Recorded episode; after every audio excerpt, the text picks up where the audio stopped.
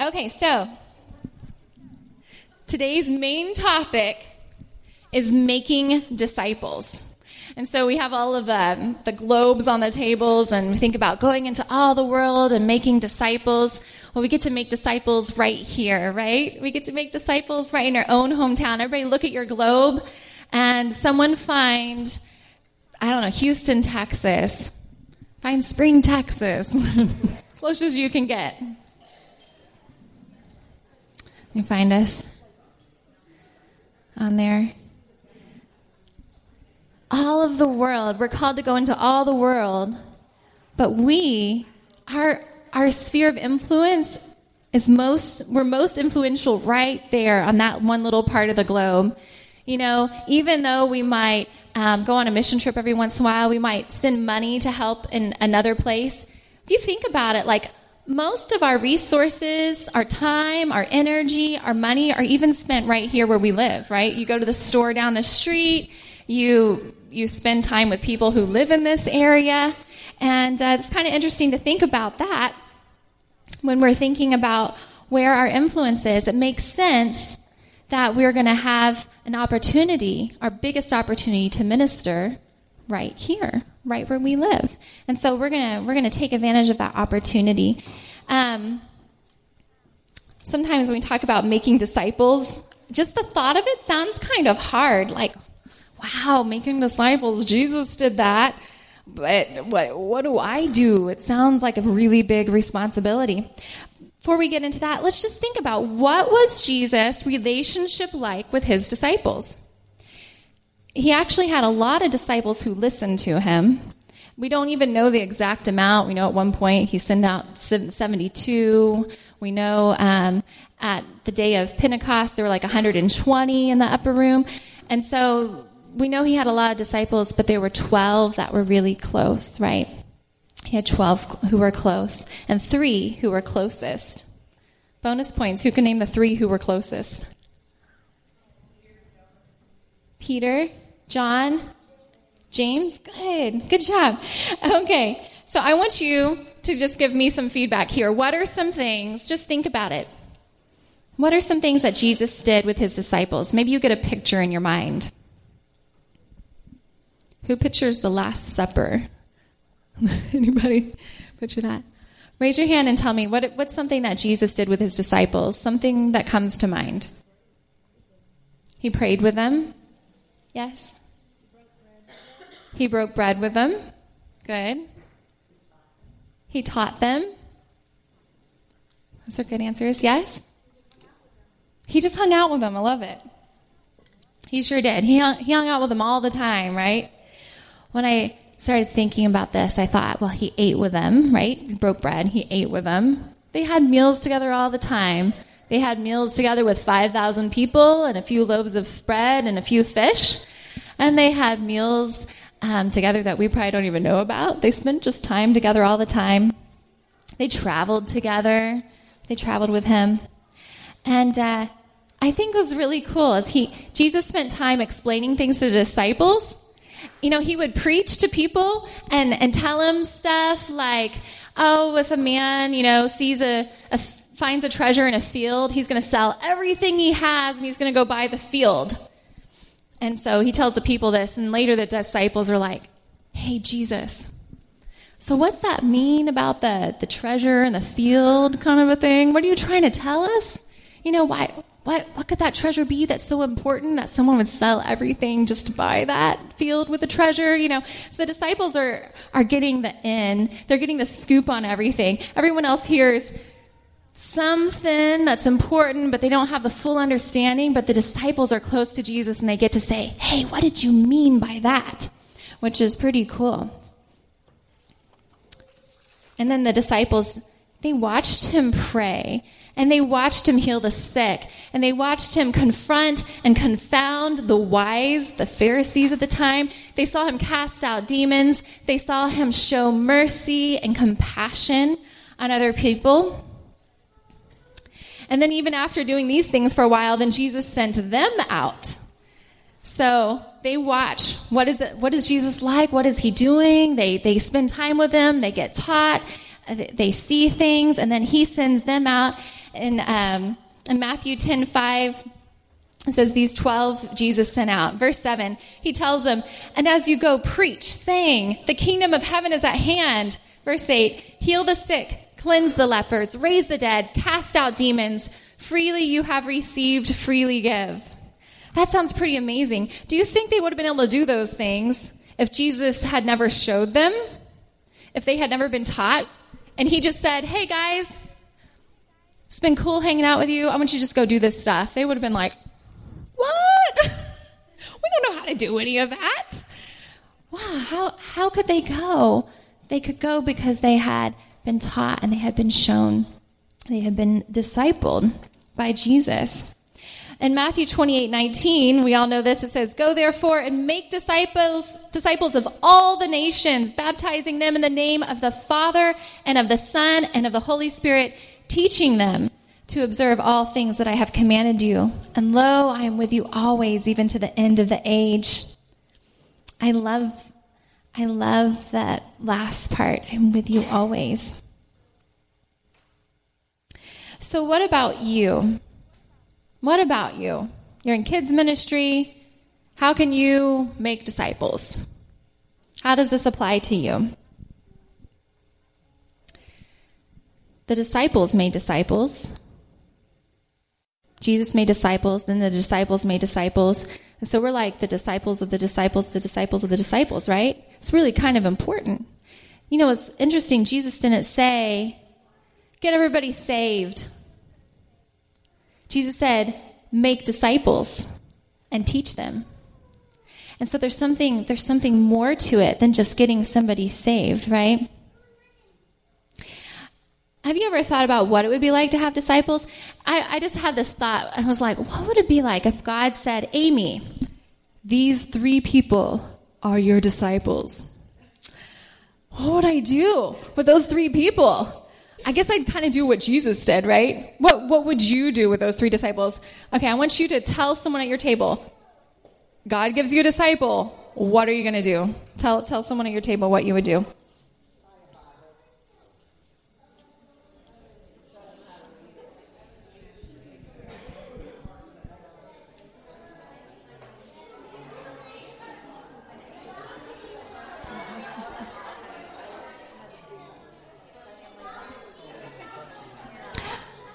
Okay, so someone tell me what's something you told your table? What's something you do to disciple? Anyone? Yes, ma'am. Read the Bible to them. That's a good one. That's a good one. What else? Get to know them. That's a good one, too.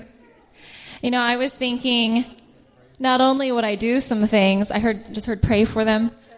I I might change some things about myself. How about you? I might all of a sudden look at myself and think, if I'm going to be discipling these three people, I might even want to change a couple of things about myself. If I'm going to be spending time with them all the time, if if you had three people following you around all the time wherever you went, would you would you always be reflecting Jesus to them? we may all have a little work to do, right? Anyhow, maybe maybe you don't feel qualified at all. Maybe you don't feel qualified at all. But here's the thing: we can all make disciples, no matter where you are in your walk with Jesus. You know, the disciples weren't even perfect themselves, right? Peter denied three, Jesus three times. You know, it's okay when someone comes to Christ, when they're saved, they're like a baby. I heard I heard a minister recently. She was here when the Brazilian ministry had um, their conference a few weekends ago, and I really enjoyed listening to her. And she talked a little bit about discipleship. Anyhow, she made this analogy. I thought it was great. When someone comes to Christ, when they're saved, they're like a baby. If you have a baby, how many of you have had a baby? How many of you are moms? How many of you are dads and you, okay. You don't just have a baby and say, well, there it is. Just leave it there to care for itself. Go, go take care of it. Go feed yourself. Go walk around. Go do, they can't do any of that on their own, right? You have to take care of a baby. They can't feed themselves. They can't walk around. They can't, they can't do anything. You've got to do everything for them, right? If they soil themselves, you got to change them You got to change them. You know, you got to teach them to walk. You are a step ahead of somebody. You can teach them something, right? When you feed a baby, you feed a baby milk, right? In Hebrews, they actually make this comparison. It talks about the milk of the word. You don't teach um, solid foods to an infant. You don't you don't give an infant solid foods. You don't teach someone who's a brand new Christian some something deep theological something, right? They're not ready for that. You give them the basics of the word. And so, how many of you have been saved? We've all been saved by Jesus Christ. We have something to give someone who's not saved, right? There's a step right there. That's the first step. Someone doesn't know Jesus. You know Jesus. You can give them Jesus. How, how many of you have walked with Jesus for at least a year? You've learned something in that year that you can pass on to someone else that hasn't walked with Jesus for a year yet. We all have something we can pass on to someone else. How does this relate to kids ministry? You're like, Amy, come on, get to the kids ministry part. Talking about discipleship. How does this, how do we have opportunities to disciple in kids ministry? Well, first of all, you don't even have to work with the kids. Maybe you're on the snack team or the check-in team and you encounter a lot of adults, but maybe not a lot of kids, but still on those teams, you have an opportunity to just tell someone about something that you've learned, something that God has done in your life. You have opportunity to minister to them and, and make disciples there. But with the children, especially, we have an opportunity to make disciples. And you don't have to know everything. I need a show of hands here. Who drives a car? Raise your hand if you drive a car. Okay. Keep your hand up if you know how to work the radio. Who knows how to work the radio? Keep your hand up if you know how to change a flat tire.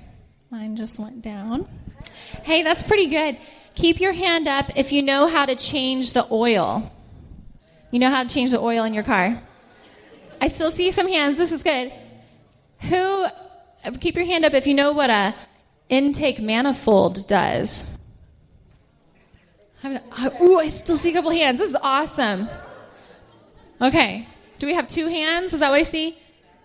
Do you by chance know how to replace an intake manifold? More tools than you have. You know how to replace it? You replace the engine. Come up here. Come up here. Okay. I want you to come up here. Come here, guy.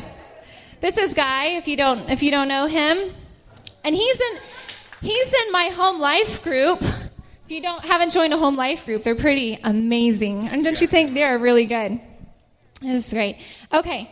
So you know how to you know how to replace an engine and all that kind of stuff. I didn't know until I did it. Well, I put my hand down at change a flat tire, so I think that's pretty amazing. Okay, and so um, Jacqueline, I want you to come up here next. So you knew what an intake manifold was, and you probably could replace it if you had the tools. So I want you to come up next, and you're just going to line up kind of, we're going to make a little line right here. So just line up on the other side of him. Who said they knew how to change the oil? Did I see Annie's hand for that? Annie, come up here. That's amazing. Who can change a flat? Someone come up here that can change a flat. Stand behind Annie. If you could change a radio, you go stand behind behind Christy, okay? If you can change if you can if you know how to do the radio in your car, like work it. You don't even know how to install it, you just know work it. If you know how to drive a car, I need one person who knows how to drive a car just to go stand right there on the other side of Angelica. All right, Zoe's to come up here. Okay, so this is what we've got up here. If this was the word of if this was the word of God, we're talking we're talking about ministry. We've got we've got Zoe over here, and she's a Christian, and she's serving Jesus. She loves Jesus with all of her heart, but she doesn't know a lot. No, I know this is not true of you, but for example's sake, let's say you know how to drive the car, you don't know how to do other stuff. You would be like the one who loves Jesus with all your heart, but maybe you don't know all of that theology stuff and you haven't been in church in a long time, to hear a lot of the word. And let's say Angelica here, she knows how to work the radio. So she's like, she's like the one who who's been in church and she's been listening to pastor's sermons and she's been inspired by it and she's like, I've got a little more that I can give. And then it kind of goes down the line and down the line and down the line until we get to Guy right here. And then Guy, I mean, he is like the theologian. He's the scholar. He knows all the ins and outs of everything. He knows about, I don't know, dispensationalism and stuff that I can't even pronounce. Like, he knows all that stuff. In kids' ministry, we don't usually have a lot of guys that know about all that kind of stuff, right? We don't have a lot of you that knows all the ins and outs of all that stuff. But do you think that's what the kids need? No, they don't need to know about all of that. I mean, at some point, and I bet I bet someone with that knowledge would have a lot of great things to impart into the Kids World team, and into the kids. But do you know what? All of these people have something they can impart. Even even Zoe, who is like our person that might just drive a car. You know what? You can sit down, guys. You can thank you so much. Give them a hand. When you're a kid, you just want to know how to drive the car. You don't even care how it works, right? You're like, Mom, I'm 10 now. Can I drive? like, no, not yet, you know. And then, you know, some dads are like, oh, you know, I'm in the parking lot or out in the field or something. Anyhow, when my girls were little, they had these little uh, steering wheels that had a little key to turn and a little thing to shift the gears, just a little plastic toy. It was fun. And when they were really small, and whenever I drove anywhere, those toys stayed in the car, and they'd pick those up and they'd just drive right along with me in the car wherever we were going. And it was the cutest thing. And they just wanted to know what was the experience like to drive. They didn't need to know all the other stuff as they get a little older, especially preteens, they want to start working your radio. Oh, man. Why does that have to happen? anyhow, anyhow, that's, that's about what it's like in Kids World. They just want to know what's it like to be a Christian? What's it like to follow Jesus? How do I, how do I pray? How do I pray to Jesus? That's just what they want to know. And that's the sort of stuff we can talk to them about and we can disciple them. And so sometimes people get a little intimidated with kids ministry because they think, I just don't know enough to teach the kids. But I'm telling you, you know enough to teach the kids. You do. And if there's if you ever come across something and a kid asks you a really amazing smart question, you're like, "Whoa, I've never even thought of that before." That's all right. Just tell the kid, "Whoa, I've never thought of that before. I'm going to find out the answer for you." and then ask someone who, you know, has replaced the oil in their car that might know the answer, right? Okay. You get the get that. you know, ministry to children is really so important and I want everyone just to go ahead and turn. There's a Bible on your table. And so we'll just share, maybe if everyone could just turn to Matthew 18 together.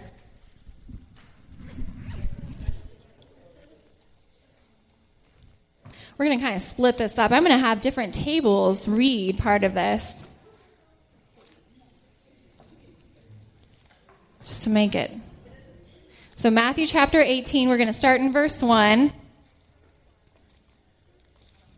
Okay, you don't have to be scared to read in front of people because I'm going to ask you to. I need I need a volunteer, maybe from uh, let's see. I think I split this into three th- small sections. Who can read verse 1 through 5 for me from one of these tables? Over here, thank you. Verse just 1 through 5. At that time, the disciples came to Jesus, saying, Who then is the greatest in the kingdom of heaven? Then Jesus called a little child to him, set him in the midst of them, and said, Assuredly, I say to you, Unless you are converted and become as little children, you will by no means enter the kingdom of heaven. Therefore, whoever humbles himself as this little child is the greatest in the kingdom of heaven.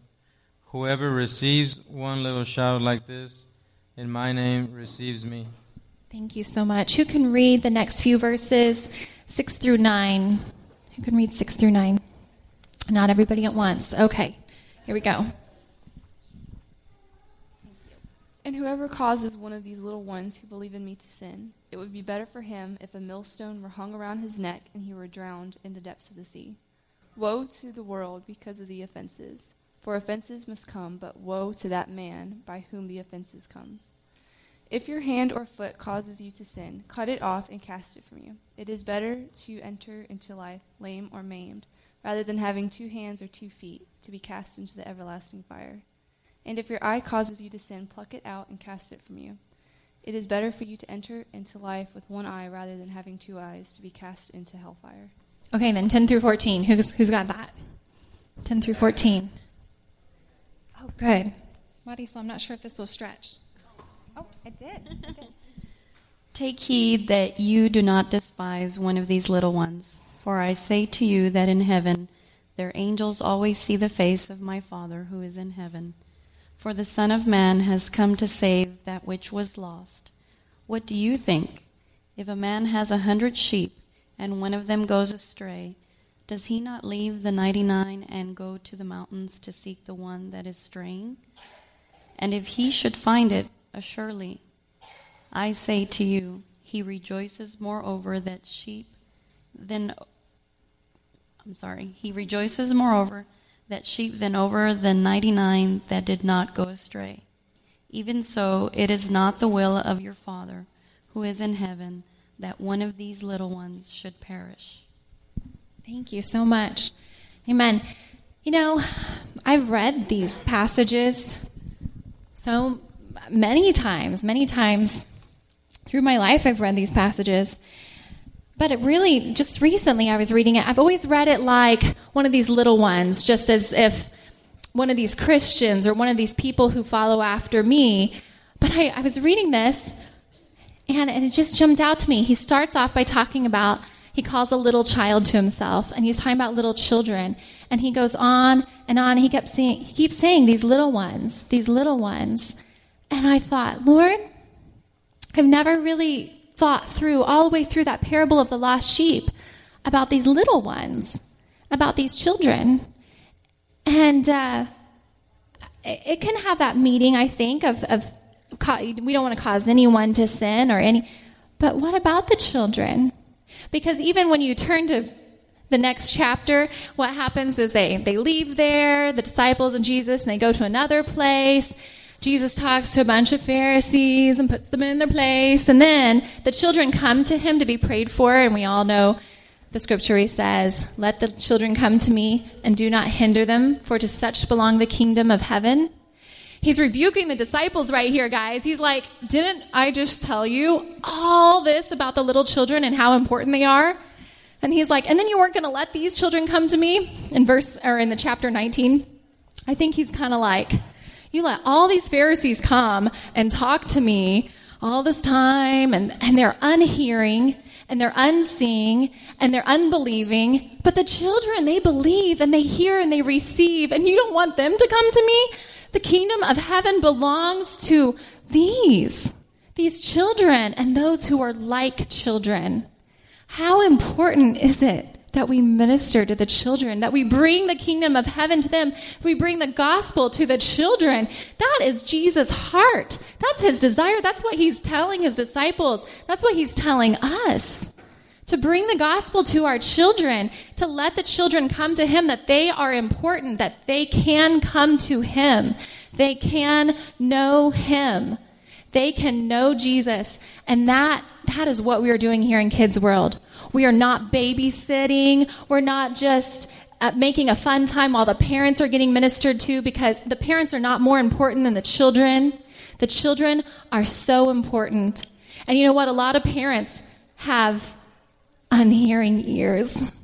A lot of, a lot of times as an adult, you hear a lot of things and you get confused and you don't know what to believe and it's hard. But as a child, you just love Jesus. You just believe. Isn't that a beautiful thing? Oh man, and we get to minister to those children. What a blessing. What a blessing. How do we how do we do that? Let's go back to what Jesus did with his disciples. He spent time with them. We can spend time with the kids, right? In nursery, you can just pick them up. You can talk to them one on one. You can pray over them. You can just whisper, whisper to that little baby, Jesus loves you. You know, here's something for you to pass out. You can spend time with the children. We have started small groups after our main assembly in our Propel class, and, and that's our goal for Ignite is, as well, is to really have that special time with the children. The assembly time with the kids on Sunday morning is kind of like Jesus talking to the whole group of people that came to see him, right? But the small group time is like when he talked with his disciples and they got to ask questions and say, okay, so what did you mean by that? Right? That's what our small group time is like. Okay, what else did Jesus do? He taught them. We're doing that in Kids World. But that's not all we're supposed to do. A lot of times we focus just on the teaching part. Oh, we got to teach the kids. Got to teach the kids. It's more than teaching the kids. We got to disciple the kids. What can we what else can we do? We can show them what it means to be a Christian, to love God. We can send them out. On preschool, uh, I talked about what that looks like in nursery, praying over them, talking with them. In preschool, that might just be getting on the floor with them, just playing with a ball and saying, Hey, what did you do this week? You know, while you build with the blocks. Oh, this little house that you built reminds me of, of the house in our Bible lesson. Remember how, how they lowered that man down through the roof and then Jesus healed him? you know, you can you can incorporate the Bible lesson in preschool and just talk with them, play play with them. Use the message of the day and act it out. Make that personal connection. And Propel and Ignite, it's that time, that's a small group, it's a and I want us to work toward this. I, I don't think we're quite there yet, right? I think that's something for us to all to work together as a team. Let's work toward it. Let's put together ideas. Let's make this our goal for this year to really make small group time happen for our Propel and Ignite. Okay, so that that's something we're going to work together with. We're not we're not quite there, and I'm not sure I even have all the answers. So we're going to work together with that. Okay, and uh, in our small group time, we already spend time together in a small group. That's obvious.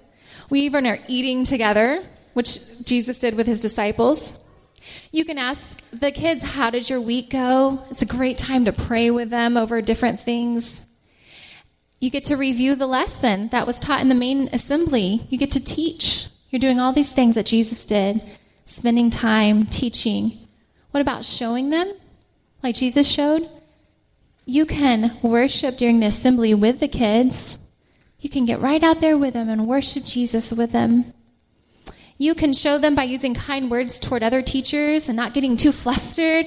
And, uh, and when you encounter a difficult situation, in Proverbs 15:1, 15:1 it says, "A gentle answer turns away wrath, but a harsh word stirs up anger."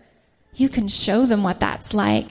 You can show them how to lay hands on a child when they're they're feeling sick and how to pray. You get to show all of those things to them. And then the, the next part is how do we send our kids? Like Jesus, he, he taught them, he showed them, he did all these things, but then he sent them out. Miss Melissa is going to come up here. It's like calling Kids World. She's going to talk to us about sending our kids out. Here we go. I'm going to do it in three minutes. And she's doing it in three minutes because she's faster than me. I'm going to do it in three minutes because you guys are awesome and you came here and we're going to let you out on time. So, in the kingdom of God, there's no hierarchy, there's no class system. Jesus is the head of the church, and then we are the bride. All ages, female, male, all cultures, we are the bride of Christ. We are the body of Christ. So, kids aren't behind us. What are they? They're arm in arm with us. We're linked together. It's such an amazing thing. And once a week for two hours, we get to lead them closer to Jesus. It's so sacred, isn't it? And it's not just because we want them saved, it's because they're an essential part of the body. And the devil is mean. He comes to kill, he comes to steal, he comes to destroy. And does he leave kids alone because they're under the age of 12? No, the enemy doesn't. And so these kids are dangerous because their faith is simple, and because their faith is simple, their faith is very powerful. That's why. So the enemy doesn't like it. When a child learns they can trust God, they trust God. And it's awesome. So we have an expectation. For every child in Kids World, for every child within our reach, we want two things for them. We want them to have a revelation of God's love because that will change their identity. We want them to have an encounter with God's presence because that will change their destiny. And we want this every single Sunday a revelation of His love, an encounter with His presence. Uh, when they know how much God loves them, their identity becomes in Christ, their worth, their value, their purpose. They become immune to the lies and the deceit of the world and their peers and social media because they know who they are. When they have an encounter with His presence, when they realize I'm the temple of the Holy Spirit, I can hear the Lord lead me, I can talk to God at any time of the day, they realize the gifts God put inside of them. They get boldness to minister. It changes their destiny. So, Kids World kids, they're not just saved kids. They're not just kids who do good in school. Kids World kids don't just obey their parents. Kids World kids don't just stay out of trouble. I'm going to tell you what our Kids World kids are going to be like. Here's our expectation Kids World kids transform their homes, they transform their schools, they transform their sports teams because where they go, they bring the power of God with them. They bring the light of the gospel with them. These kids pray prayers that set people free. These kids have the gift of miracles. They have insight into the scriptures. We believe our kids are going to have dreams and visions from heaven. They're going to wake up. My child woke up the other day with a vision and told me God gave him a vision. It was awesome. Our kids are going to encourage love and lift up their peers because the Holy Spirit's going to enable them to be change makers. Our kids are going to speak the truth and grace and wisdom beyond their years our kids, our royalty, and their influence can be unlimited. That's what we believe about these children. So, Amy and I are expecting Kids World Kids to start being a part of leading worship, to lead on prayer teams, to, to pray with their peers and know how to do that. We expect them to be sharing the gospel in their schools, to be praying for their friends. We expect them to serve in their community, right? Let no one despise you because of your youth. These kids are awesome and they're ready. And that's how we see them. They're change makers. They're not behind us. They're arm in arm with us. And I tell you what, every time you volunteer, if you open yourself up, you're not only imparting to the children, the Lord will impart to you through those kids. He will teach you something through those kids. So, a revelation of His love and an encounter with His presence. And you know what? That's good for you too. That changes us too. A new revelation of God's love changes you. So it's an honor to walk with you and to be a part because the Lord will abundantly anoint you and bless you. You're equipped because you're doing this. God doesn't call the equipped, He equips. He doesn't, equ- yep, that's what He does. God equips the called, and you're called, right? He's going to do it. So, um, thank you for coming today. We are going to pray out and then we're going to pick up our t shirts as you go. They're already in sizes. So, everyone, bow your heads.